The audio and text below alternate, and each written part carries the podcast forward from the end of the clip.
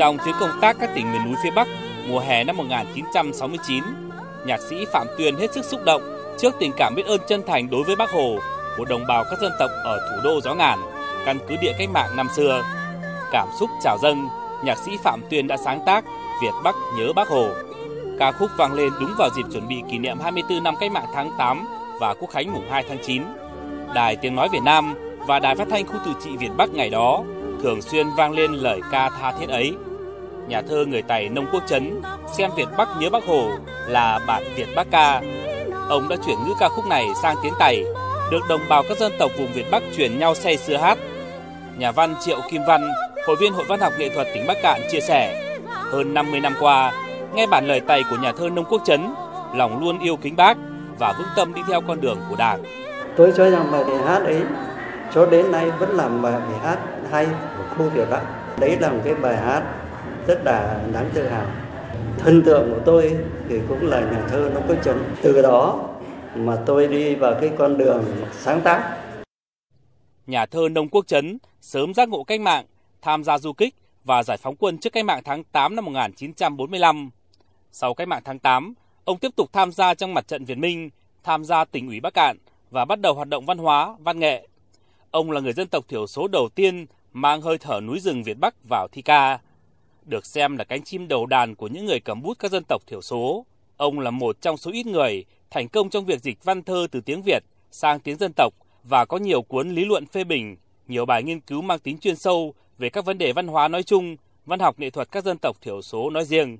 Các tập thơ tiếng Việt của Nông Quốc Trấn có thể kể đến như Tiếng ca người Việt Bắc năm 1959, Người núi Hoa năm 1961, Đèo gió năm 1968, Dòng thác năm 1971, Bước chân Bác Bó, thơ năm 1971, Suối và biển năm 1984.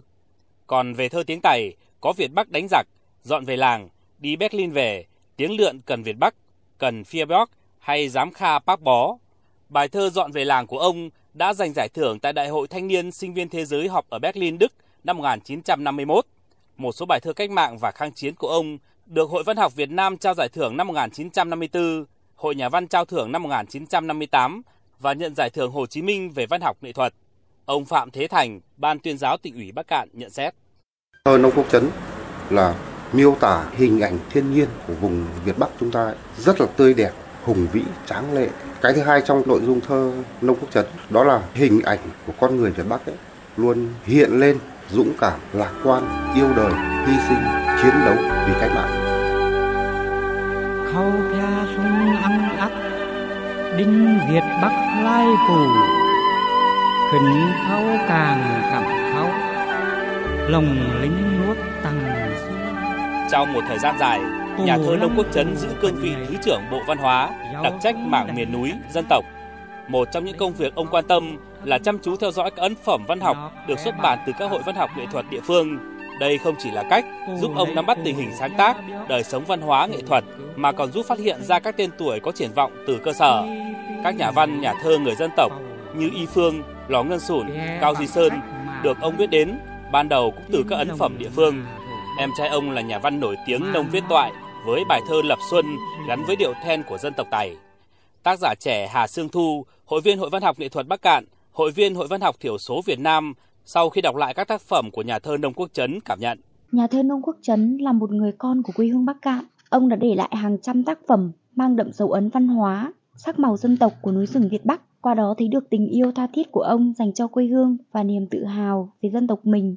Chúng tôi là những người viết trẻ, đội ngũ kế cận cần phải có trách nhiệm bảo tồn, phát huy những thành quả mà lớp cha ông đã gây dựng nên.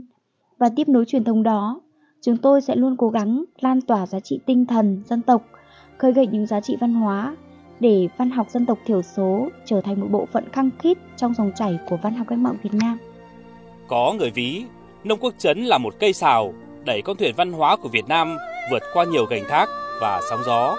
Ông không có mác giáo sư tiến sĩ, việc ông làm là bài học thực tiễn cho các tầng lớp cán bộ văn hóa ở cơ sở. Ngày 18 tháng 11 năm 2023, kỷ niệm 100 năm ngày sinh của ông, cũng là 20 năm cánh chim Việt Bắc về với đất mẹ. Nhưng ông vẫn là tấm gương sáng về tinh thần lao động hang say, quên mình trong mọi hoàn cảnh.